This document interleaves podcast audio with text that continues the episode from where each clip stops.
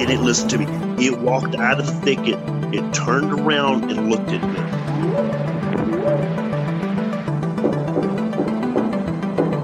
They looked up, and in this tree, there was a monkey man. And the monkey man jumped down out of the tree and started running away.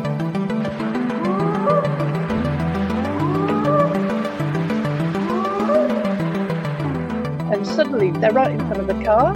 He slams on the brakes and manages to stop, and he's skidding because it's like quite, you know, um, gravelling. And for literally for about a second and a half, they just stood there because they don't know where to go, and you tell them panicking. They're like roof and their their their face is like twitching.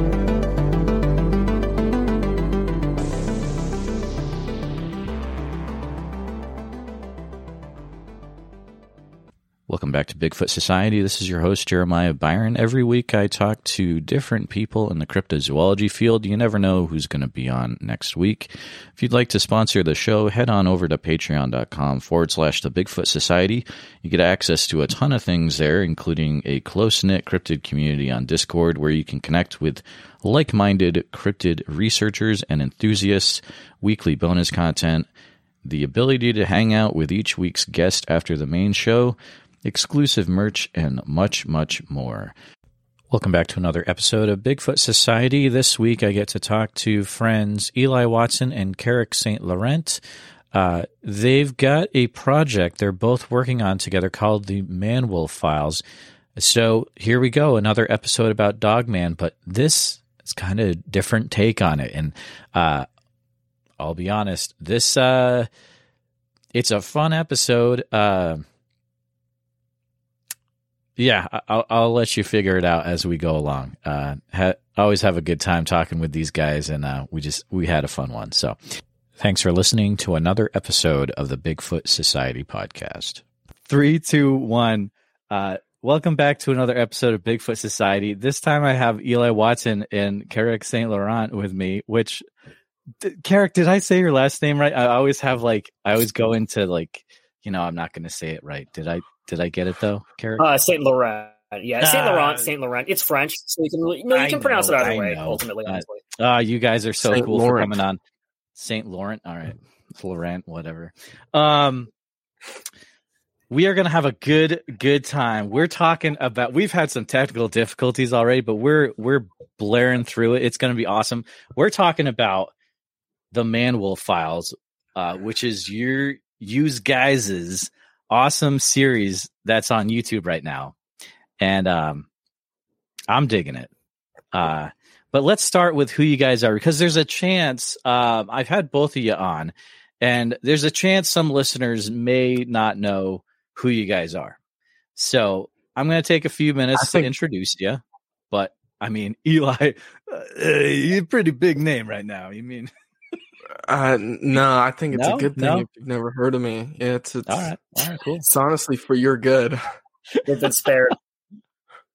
All right, let's Yeah. start with Eli. Um, Eli is a cool guy. Uh, you may have seen him from things such as Small Town Monsters, uh, the Beyond the Trail uh, Bigfoot series with Alex Petikoff. Um, he's got this awesome playthrough series on YouTube where he plays the King Kong PlayStation video game. wait, wait, wait. Yes, did you do. tell you about that? I did No, not did you tell him about that? that? I did not. You found that. buddy buddy i'm an investigative journalist my dude i found that myself it's aw- i haven't watched the whole thing but it's awesome oh boy. You like Look, game? here I am. It's good, it's I'm good. upset that someone watched a video I put online for people to watch. i know right uh let's see eli what other amazing things should the audience know about you Um, I guess the primary one is that in addition to Beyond the Trail, I am a video editor. So I do a lot of editing for Small Town Monsters. So I've edited the vast majority of the Bigfoot Project episodes, as Mhm. well as, um, I'm kind of like directing now The Ridge, um, the latest Oh, series, Sasquatch Unearthed the Ridge. And so basically, Seth sent me all this footage and just said, go wild with it. Just create the narrative. And, um, it's coming together. It's daunting, but it's coming together. So That's amazing. It- you also may uh, recognize Car- or Eli from uh, the amazing Cryptid Campfire podcast Oh, of yeah. Days of of Yore. Yeah, it's like, oh yeah, remember that thing? I am. I, Well, there's uh oh. talks Is this an of reemergence. There's Really? this is an exclusive. You heard it here first. wow. When? I don't know. That's all I can say. All right. Fingers fingers crossed, kids. Um oh guys, this is so unprofessional of me, but I'm gonna point it out real quick. Uh you guys are in StreamYard, so you can see the chat on the side, right? Uh, I haven't checked it, but yeah, I it. So I want to make you make sure you're aware. The cool thing about the Patreon is that they can actually watch this live too. So just be aware there are, you know, people hanging out with us live as well. I'm Sure. sorry, totally unprofessional of me. But I think I let you know earlier. Anyways, wow, this episode is gonna rock, dude. Uh Carrick, let's go to you next. I'm so I'm so giddy talking to you guys. I you guys are super cool dudes. I met uh Eli and um he came out hung out with uh, alex we went to the van meter area we went to that bigfoot barbecue place it was great um We had Carrick, dinner in still- Des I still Moines. to- we did yeah That uh, sounds Carrick, like I an need art to- house film. visit with you It does. um so Carrick, you're best I would say you're best known for uh the amazing uh cryptozoology documentary YouTube channel Crash Course Cryptozoology, which is like wow. Uh the stuff you put out on there is really really cool. Well, and you. hats off to you, my friend. Uh, you are a cool guy because uh, you're one of there's a few guys that I always keep in mind where if I have a question about some like really random uh, cryptozoology history trivia thing, uh, you're the guy I go to, and uh, and if you don't know the answer, you you can really think of a lot of places to look uh, really quick, which is awesome. So Oh, I appreciate you. I appreciate you for that, dude. I- I'm glad that I come off that way because I found that I'm uh, I'm forgetting a lot of dates of cases and things that I used to know. So I'm glad that I'm still useful for any historical purposes here. Totally, totally. Um, so let's talk about why I have you you on tonight, guys. So when I first heard about uh, the Manwolf files, I was like, "That's intriguing."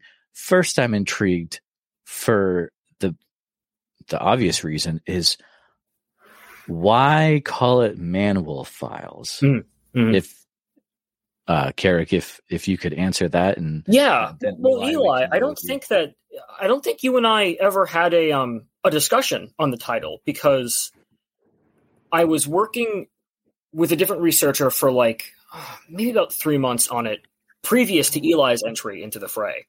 Um, so I think at that point, the Manwolf Files was already kind of like a set uh, title for the series. Uh, why I chose the word or the title Manwolf Files for one thing, I guess I thought it sounded it rolled off the tongue a bit better than like the Dogman files or the Werewolf Okay. files and stuff like that. But I also just found that I really like the term manwolf, which is something that Linda Godfrey has been uh, pushing a lot in her recent years for a kind of rebranding of the word dogman or um, or or wolfman or werewolf.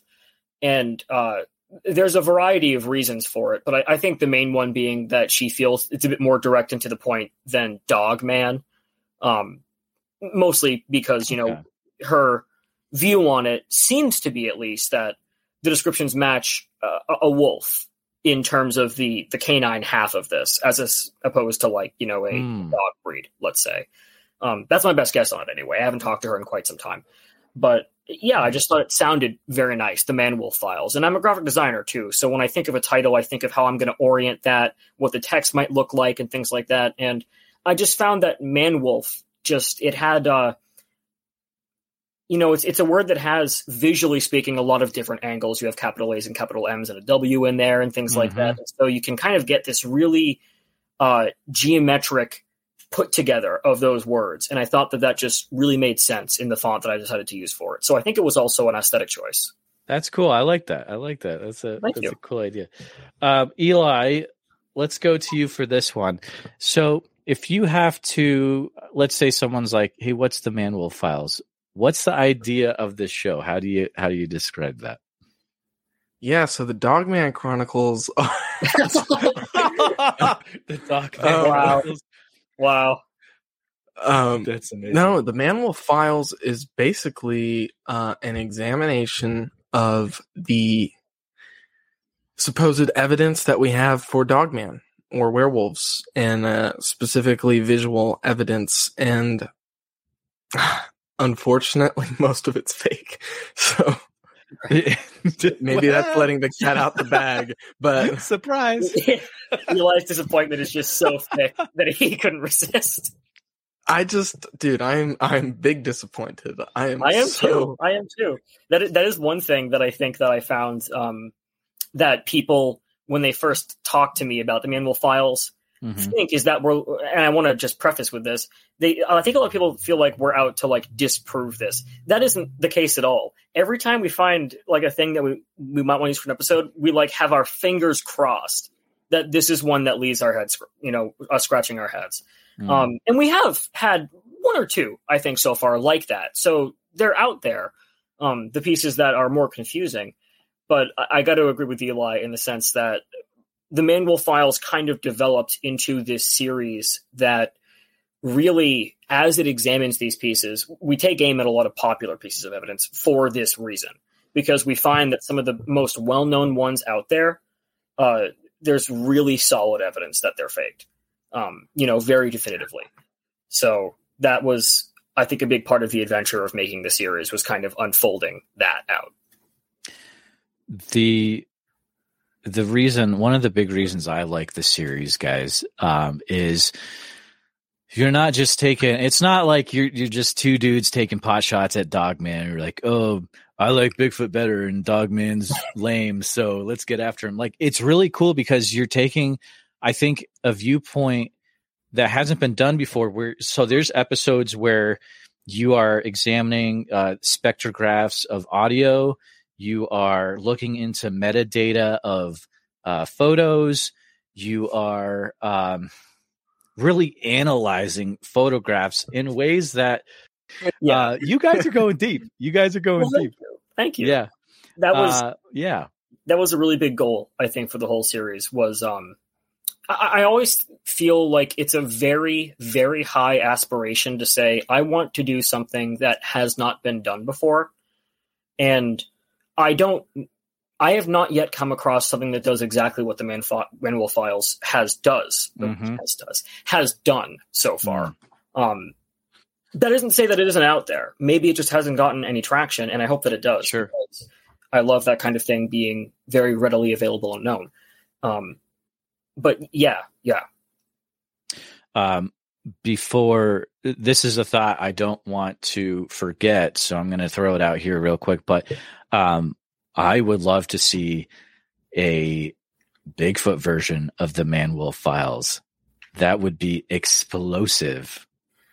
that would I mean, cool. that would maybe maybe we'll just leave that at there. But uh, I would love to see you guys just look into you know pieces of like other cryptid evidence and really dig it up, apart in the same way that you're like trying to prove or disprove these dogman Mm. photographs. So you guys are doing something super special, and Mm. like hats off to you. Well, thank you, thank you. Yeah, we could call it Bigfoot bureaucracy. Bigfoot bureaucracy, the the Bigfoot bureaucracy, exactly. The Sasquatch. Wow, I, I couldn't think of an S word for The that. Never Sasquatch mind. Syndicate. The Sasquatch. I, I think that's a thing. I think that's a thing. Maybe I don't know. The Sasquatch the Man Ape is it? Files. The what? The Man Ape Files. Oh, dude, yes. The Man Ape. The Files. Man It Files, man. Whoa. Think think about just it. It, doing it could. all man stuff. I feel Yeah, like with Bigfoot, this is also, I think, what really just makes this format good for Dogman specifically. Okay. the problem with with Bigfoot in a manwolf files context. I guess you could see this as a good thing too. There is an endless amount of material for any given episode. Um, Hmm. you know, you could examine one of at least a thousand different pieces of evidence that are actually very compelling.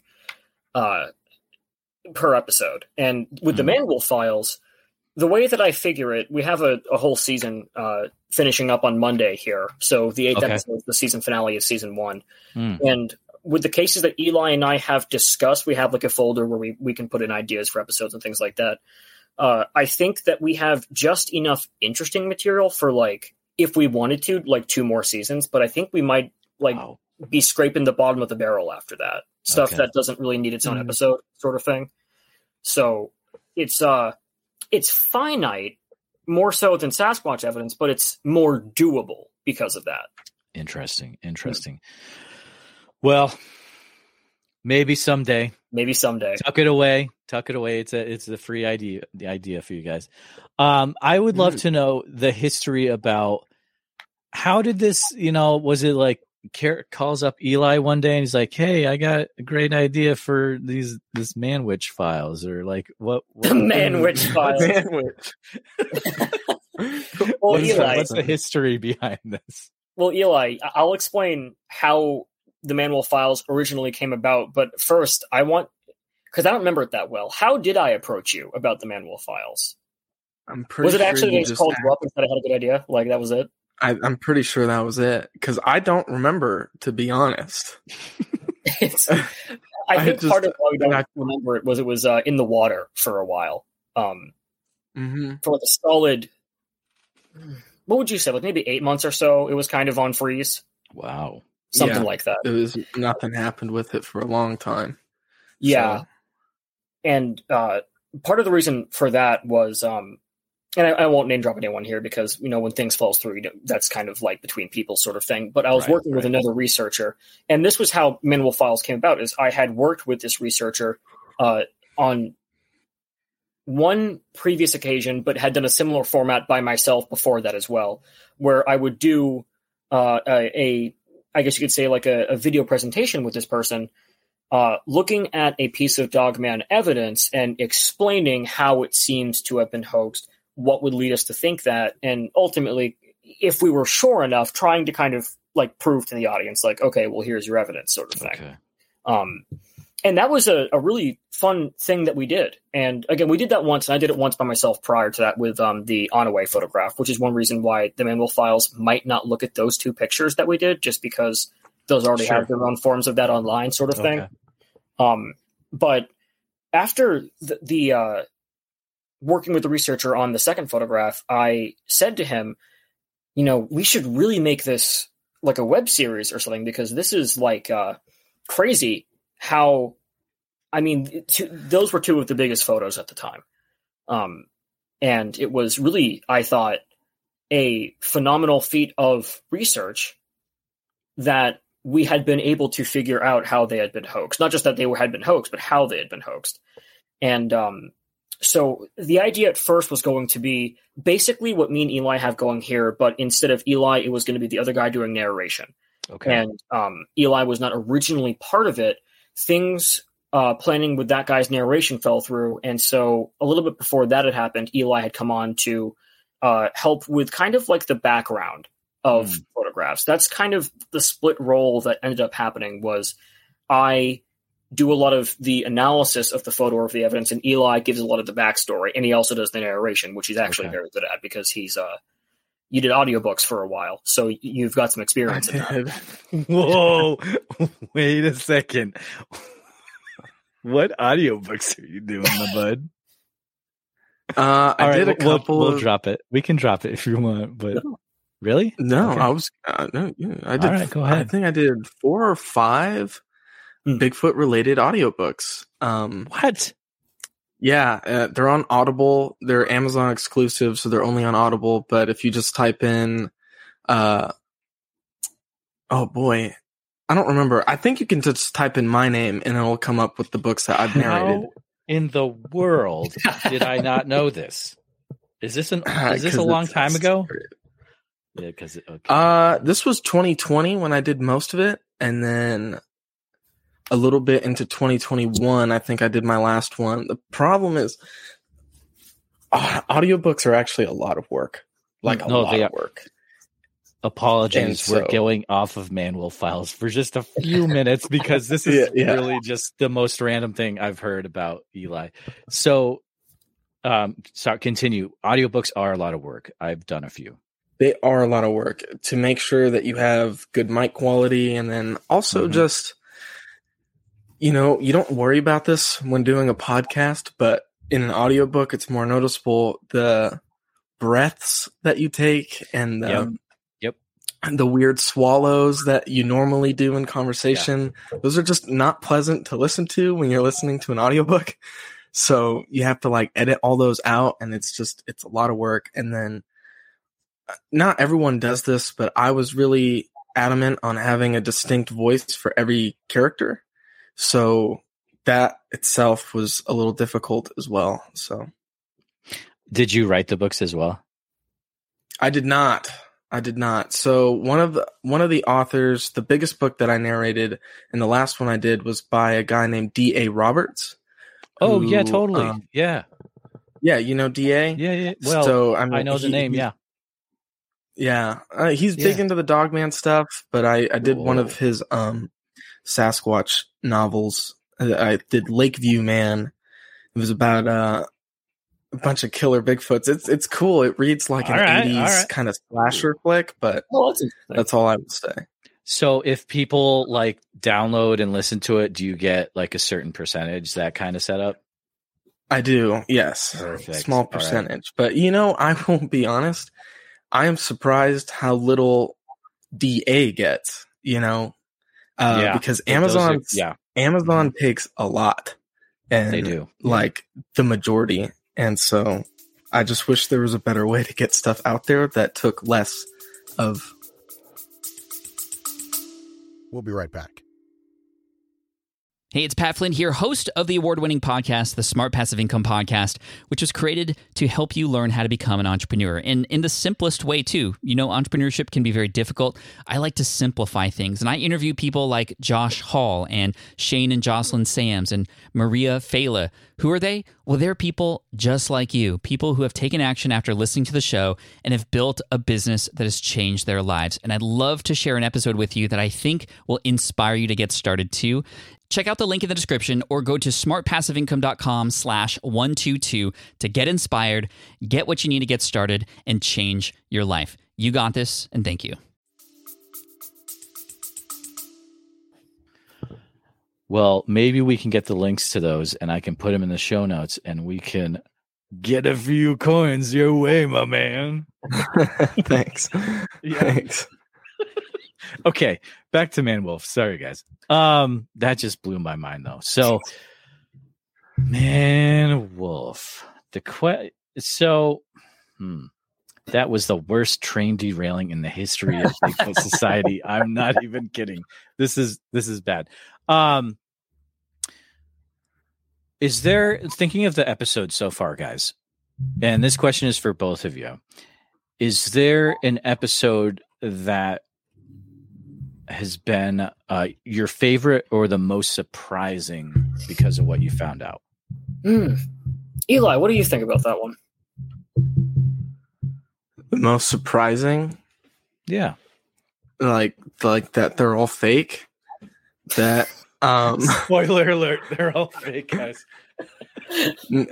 I mean I don't know. It okay, the redwoods photograph, is that what it's called? The, Yeah, that one is where you do the analysis. That's right. Yeah. Yeah. yeah, that one was probably the biggest disappointment to me because I remember. I mean, I remember when that came out, and I remember looking at it and firmly believing that it was real. And then the first time I took a deeper look at it was for the investigation for this series, and it was five minutes in. I was like, "Oh, this is nothing but an optical illusion." Mm. It is. Yeah. was so sad. That's what And the that- that process. was- Sorry, no, go on, go on. Go ahead. No, you go. You go. No, I just wanted to note it's so Go- funny Let's that go, clam like- chowder boy. yeah, let, yeah, Clam yeah, chowder okay. boy. okay, surfer dude.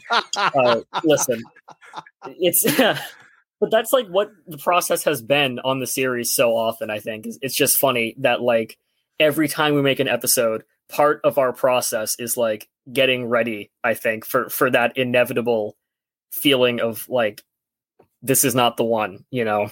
Hmm. All right, all right, fair enough.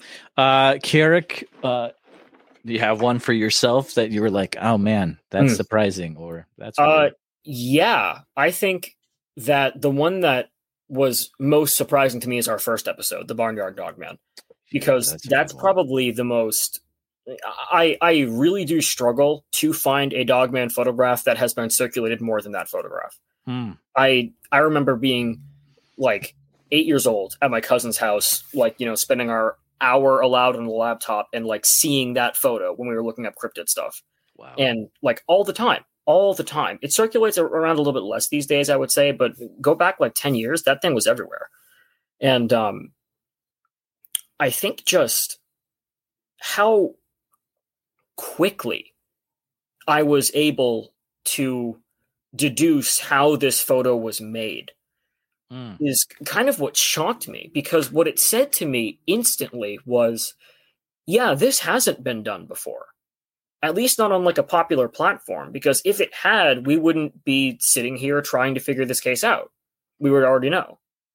And uh yeah so I, I think that one probably struck me really struck me as like this is exactly why we want to do this series kind of thing That's awesome. That's awesome. The other thing I want to point out about the Man Wolf Files is uh, it's it's also a, a pretty solid uh, little interview show going on too for some of Hmm. the episodes. You you have some some good interviews. You got uh, let's see, you got Nash Hoover on, uh, and uh, he's got an interesting uh, chat about was it in I think it was about an unreleased uh, Chasing Legends episode. Yeah, it was. Yeah. Um, it was. I think between the time they filmed the sh- the what is it like four pilot episodes from Mhm. like years ago that are on YouTube, maybe three. I think it's actually three. Yeah, three pilot episodes that are on YouTube, and of course Mhm. last year or year before then, I think last year it was. Um, they did their kind of more official four pilot episodes that were more circulated and more well known.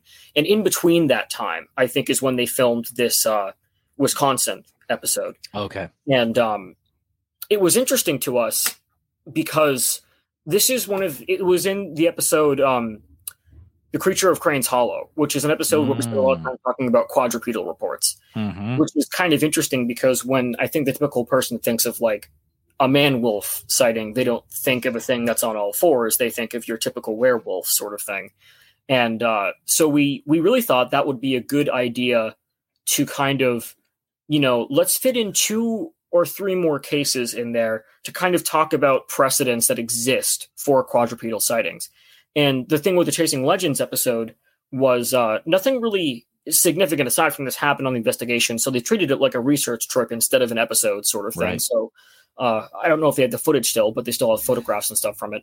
They found just these massive, obviously quadrupedal uh, trackways of, They're of wolves. huge. They were they were huge. Yeah, they were absolutely huge.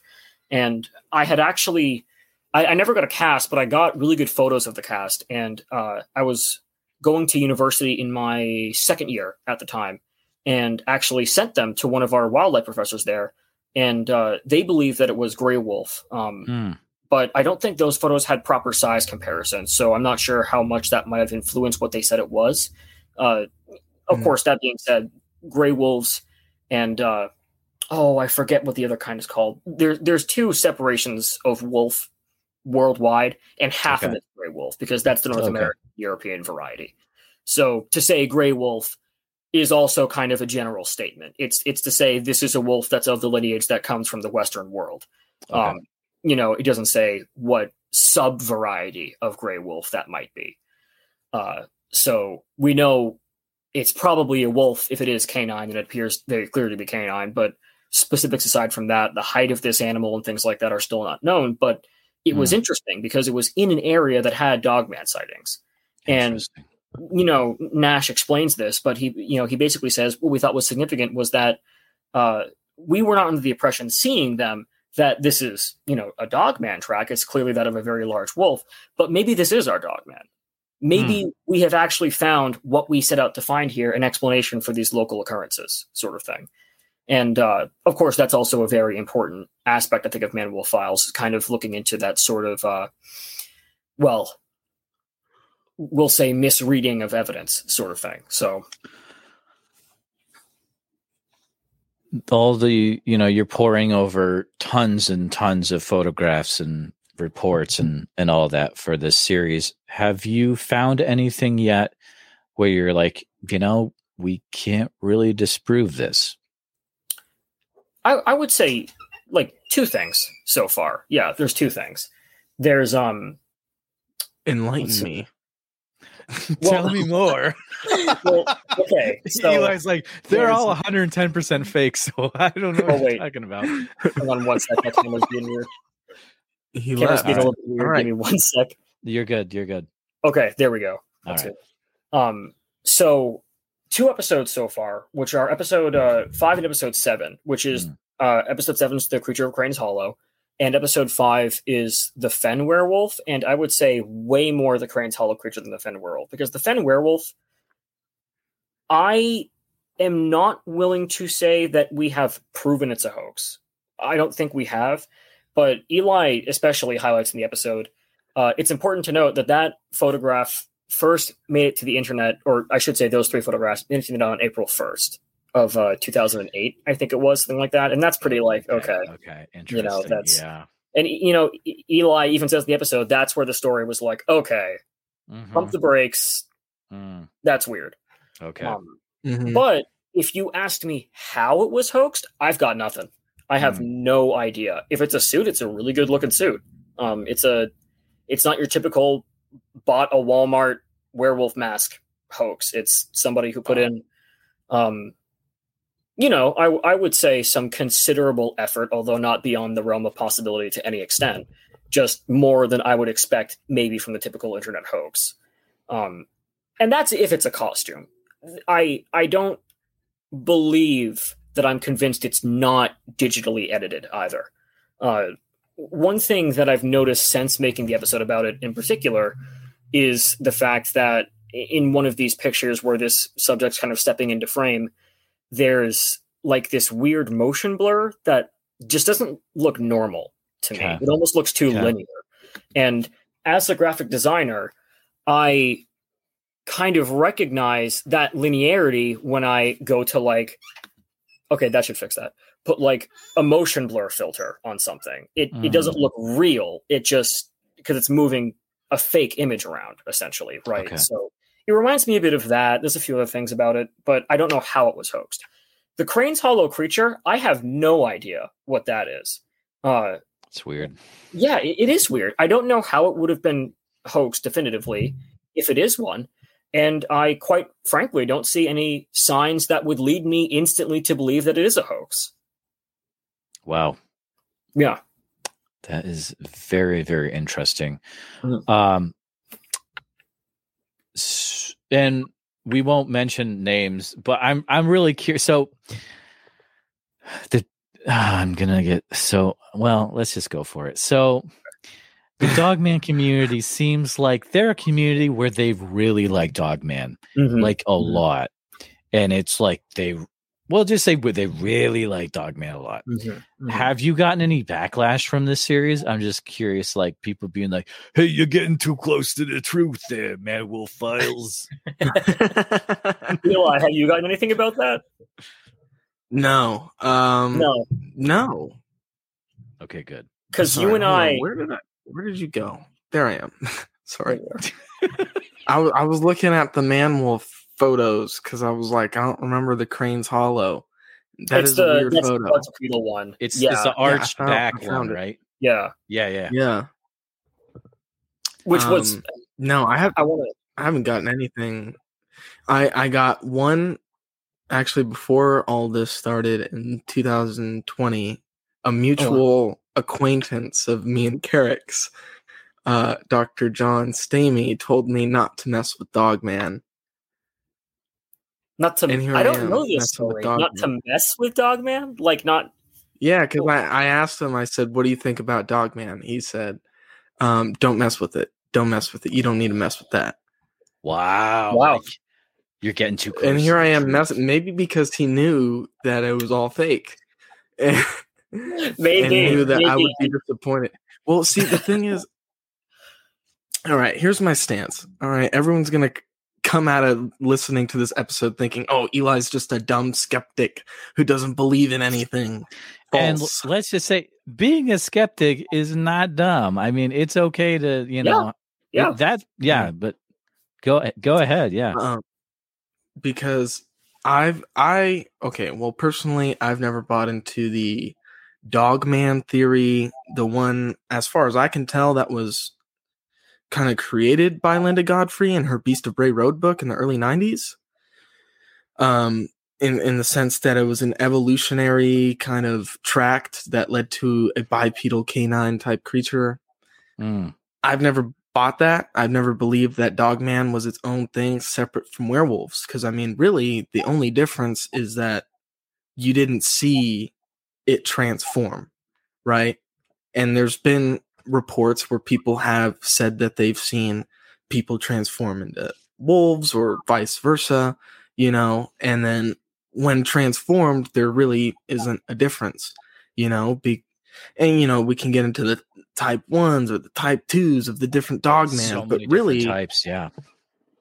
I mean, but really though, like if we're dealing with something like a possession case or some sort of demonic black magic thing, I don't see why they would all look the same.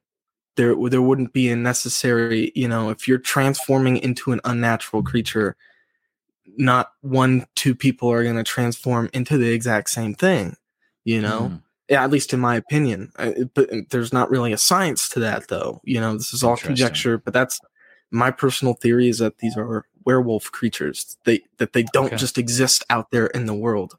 That like right now, there might not be any dogmen in the world right now. They might be people, but tonight, when it's dark out, you know, So maybe more like a, a. Rougarou type deal. yeah, kind Yeah. of, yeah. Yeah. because I don't think it's necessarily limited to the full moon either, and the Rougarou isn't either. You know, Mm-hmm. um, Right. So I I don't. I think it's all up to whatever deals people are making with whatever entities, and that's that's what governs their personal rules on whatever's happening. It's an interesting take on it. Thank you for sharing that, Eli. Carrick, do you have uh, any interesting takes on what you think Dogman is? If you think it's a could actually be a real Right, thing, or right. anything to add to that? I, I've got um no concrete opinions of my own, Okay. and I, I would say only because I'm not even convinced that that Dogman exists. Um, not convinced that there's nothing going on because I think there is something going on, but what it is, I'm not sure. Uh, but I've come across a few really interesting ideas that haven't really gotten out into the sphere of discussion yet for a variety of reasons. Uh, there's a there's yeah, that's the creature of Crane's Hollow right there. Yeah, that's it. Which is so funny. I was going to mention we um we got one of my uh my friends who does great artwork. Uh, her name's Hannah. She did uh two pieces of art for the series so far, and we're going to have her do more for the next batch that we do. And um, she did a fantastic one that looks just like this, but it was based on a description of a different sighting from one of Linda Godfrey's books. And the book noted specifically that the animal, which looked basically like a very large wolf, was arching its back the way that a cat does when it's surprised. And Hmm. when I read that description, I was like, that is exactly what I see in the Crane's Hollow photo, but they're two different cases. They have no relation to each other aside from subject matter. Um, so that's interesting. I'm not really sure what that says. It's another reason why it kind of leaves me scratching my head a little bit because it's so specific in that description. Um, no, so two two theories that I've come across. Um, this person wants to remain anonymous, so I won't name them. But Sure. there is a, uh, and this is hard to do. I'll tell you that to get a hold of this kind of person. Uh, there is an, a Native American researcher who I've talked to on a few different uh, projects that I've done, and at one point, because I had uh, seen a post in the Dogman group about supposed Native American Dogman art, but the source wasn't linked, and so there was this huge argument over whether or not it was even real. Okay. And I just thought, you know what, I'm in contact with this person. Let me ask this question. And so I I went up to this person and I said, hey, um, you know, not just in your tribal culture, but you know, this person also studies tribal culture all across North America. It's kind of one of their fortes. Are there stories about these wolf human hybrids? Because I know that then skinwalker get translated into that, but it's not really Right, quite right. what skinwalker's supposed to be, you know, stuff Mhm. like that. And um, I'm not saying that she is 100% correct on this, but what she told me was there is this phenomenon that some of the tribes are very familiar with, wherein apparently, again, according to her, and I'm sure that this part of this happened because you know this happens in situations like this when a lot of Native Americans were uh, pushed out of their territory during the colonial era. There were a lot of them, of course, who decided, well, okay, reservation. Then when that was set up, some apparently were like, no, I'll I'll stick to just I don't care if it's in an organized social structure or not. I'd rather remain in the woods and where I've been in the open nature area, sort of thing, Hmm. which is kind of you know there's a, there's an important placement on that in, in a lot of tribal cultures, and what I was told was that a lot of these, uh, what she referred to as what sometimes the slang term "wild native," um, adorn themselves with animal headdresses as a kind of symbol of the, of the connection to nature. And she said a very common one is the head of a wolf. And her suggestion was that a great deal of dogman sightings might be people in these more remote areas where sightings happen running across cultural descendants of the original breakoffs who formed these wild groups. And maybe the fleeting glimpses of wolf-like heads on human-like bodies that maybe aren't as detailed in sightings uh, are not werewolves but people wearing the heads of wolves as headdresses. Oh, um, which I thought was interesting. And Hmm. I, it's very hard to find Native American researchers to talk to. So this is the opinion of one person. yeah, And I'm not saying that I believe that that is the case sure. or that that isn't the case. It's just information that I got, and I think it's a it's kind of interesting to, to mull that around a little bit. The other theory, which I I guess I kind of formulated, but it's more like I kind of came across it. I think Mhm. and it's not really a theory it's it's just something really interesting i think is i first started thinking about this reading one of linda godfrey's books and there was just so many reports that yes describe like a dog like snout and german shepherd ears but they'll also liken what they saw to being rat like or even like kangaroo like Oh, in some circumstances Okay. um, and that got me thinking: what if, if there is such thing as dog man, it's not canine; it's just canine-like. And if so, what would that be? I actually had someone email me um, from Poland asking about this, and one thing he said was, "Is there anything in the fossil record that you think would explain the evolution of Dogman?" And as far as Wow. canines becoming upright? Mostly no. I think that in the fossil record there is some uh, some cranial growth that is similar to what happened to primates when they became bipedal, but there's no actual evidence that bipedalism was achieved in any canines. Hmm. But there is one thing that I thought was so interesting, like blew my mind interesting. There is a prehistoric species of kangaroo from Australia called the Procoptodon. And Procoptodon, if you take its pouch away, it is a dog man. It has the weirdly bending legs. It's got those kind of, you know, kangaroos. If you look at one, especially a male, like from the front, they are massive in like their chest and their biceps.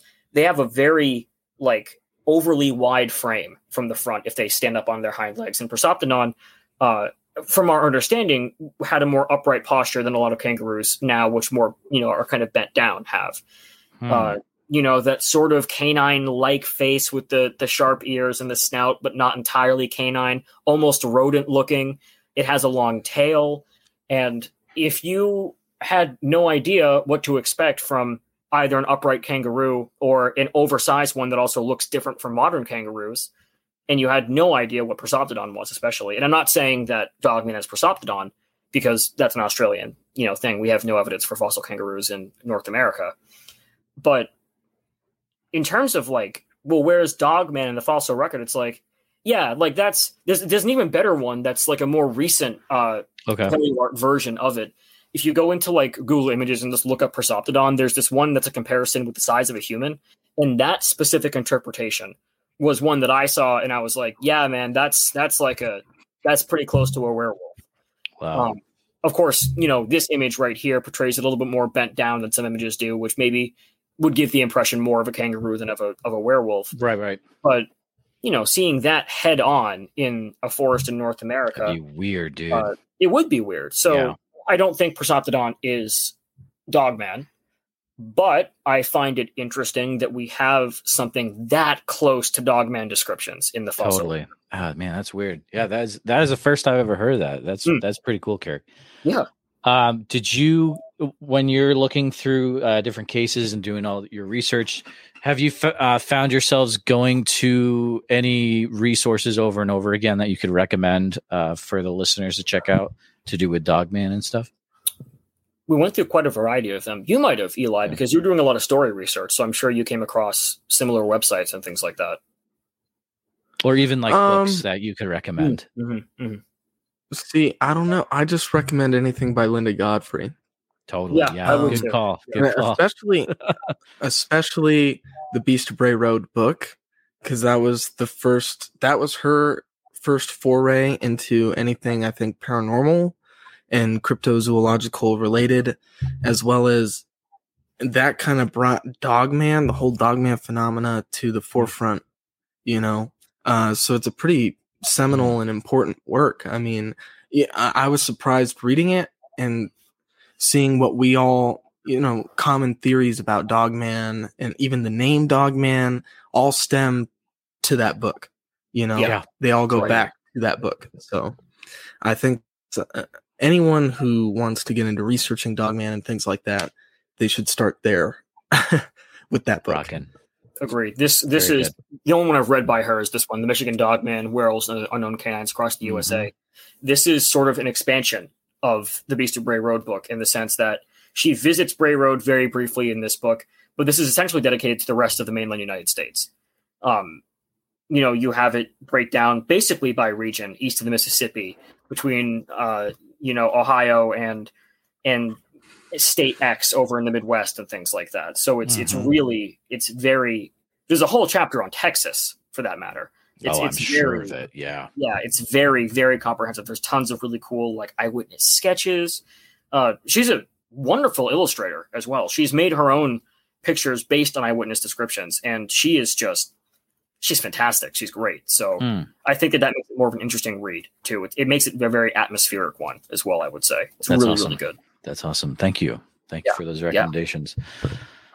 Guys, this has been a super fun chat. Um, I love seeing all the stuff that you are both um, both involved with. Uh, but Eli, I need to take a few minutes because listeners would be like, "You had Eli on, you didn't talk about that." Is there anything cool coming up that you can you can share for for any uh, beyond the trail, or is that pretty some hush? Is it more hush hush? We don't want to. um uh, I don't want you. I don't want to get you in trouble. So yeah. no you won't um okay. beyond the trail there's some really cool stuff coming up and um Mm. listen i will put it this way we are planning a sequel to something that hasn't even come out yet so Oh, whoa, that's cool. and um wow. and then on top of that uh there may be a new small town monsters youtube series coming out fairly Hmm. soon i don't know there's not really a time frame to that but there are some big things happening like i haven't been this excited about research in so long and, and this is like it's it's gonna be really cool so um i don't want to say anything else so I love it. I love Yeah. it. And and Carrick, any uh any cool other things coming uh down the pipeline from Crash Course, or is it full speed ahead for Manwolf Files right now? Well, we're finishing up uh, this next episode coming out on Monday is the last one for season one. Right. Uh, I am going to the uh, the Champ Day festival Oh, over nice. in uh, Port Henry in New York, so that'll be Yeah. cool. Um, Very good. and Is that this month? I- I- in terms of yes, it is this month. It's this weekend actually. Oh wow. Oh, darn. Those years. Um, yeah, I know. I was I was hoping, but it, it's funny. Like a lot of people who were to come, who I know, had to cancel. Uh, Shatan, who we had on our show, Manwolf Files, just had to cancel, unfortunately. So I'll kind of be soloing it aside from Paul Bartholomew because I that's the only guy that I know there now. But that's fine. Um, in terms of projects, there's a few things that I I uh, hoping to to kind of really get full steam ahead on soon. Um, one of those things is I want to see if I can organize a uh, a sequel to the Hampton Catamount, since that was Yeah. the documentary where we actually got some really interesting evidence. We have a short documentary coming out probably in the next month here on Wahila sightings in Massachusetts that we actually got to go and investigate. So that was that was really fun. Wow. Um, We just finished filming that almost a week ago now. We could go tomorrow, it would have been. Um, and I've got a few series. I'm kind of dipping my toes a bit more into documentary series because those have been really fun to make. Yep. And one of the ones that I want to make is a uh, cryptid feline series. Mm. And the working title right now is Hellcats.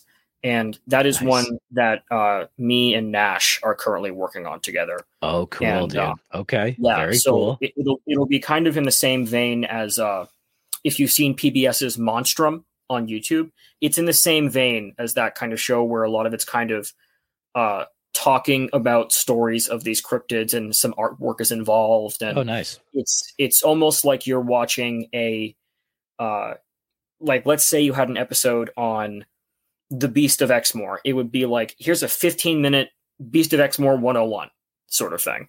I love that. Hmm. That's that's exciting. That'll be a very cool series. Uh man, you guys are rocking. Uh take a few minutes to go through how people can keep up to date best with uh with what you're doing. Carrick, we'll have you go first. Sure. Well, the best way to do it is on um, Crash Course Cryptozoology on YouTube, which has two sister channels, one of which is a podcast, one of which is one specifically for like all the documentaries we make, which is basically anything aside from the normal videos. And there's also a Facebook page called uh, excuse me called Crash Course Cryptozoology Research and Education. And I'm not on it much, but if you want to like reach me personally, if Facebook doesn't work for some reason, I'm also on Instagram. So there's that. Awesome. Awesome. Yeah. Listeners, subscribe to all three of those channels because they are uh, amazing. If you're listening to this, you really should be um, on all of Crypt, uh, Carrick's stuff as well because it's it's Thank you. awesome stuff. Eli, uh, how can people keep up to date with with what you got going on? Sure. I would say uh maybe for cryptozoology stuff, uh subscribe to Small Town Monsters. Uh really that's Mhm. where a lot of my efforts are going to.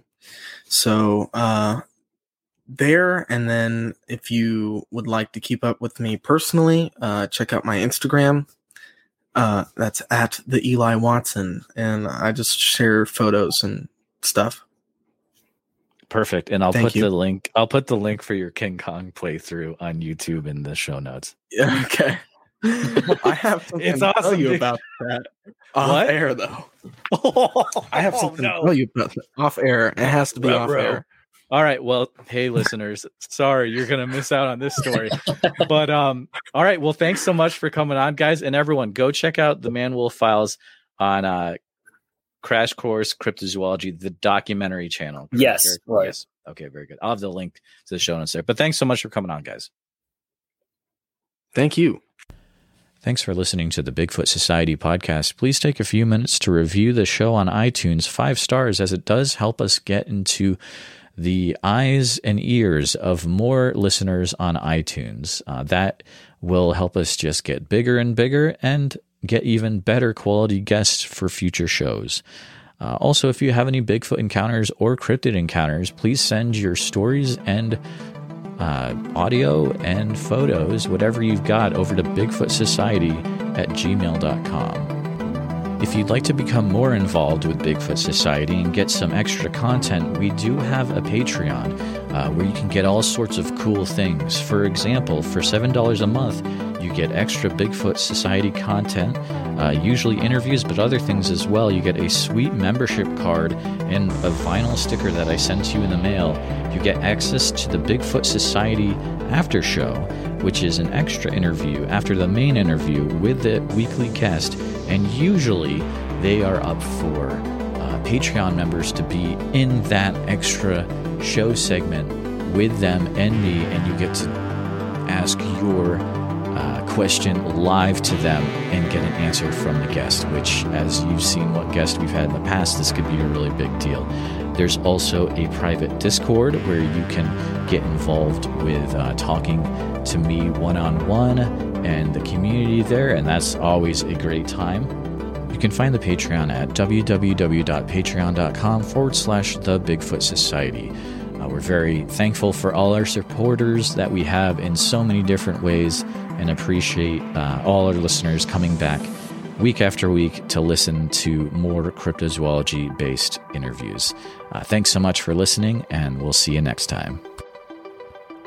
The views and opinions expressed are those of the guest and do not necessarily reflect the official policy or position of Bigfoot Society.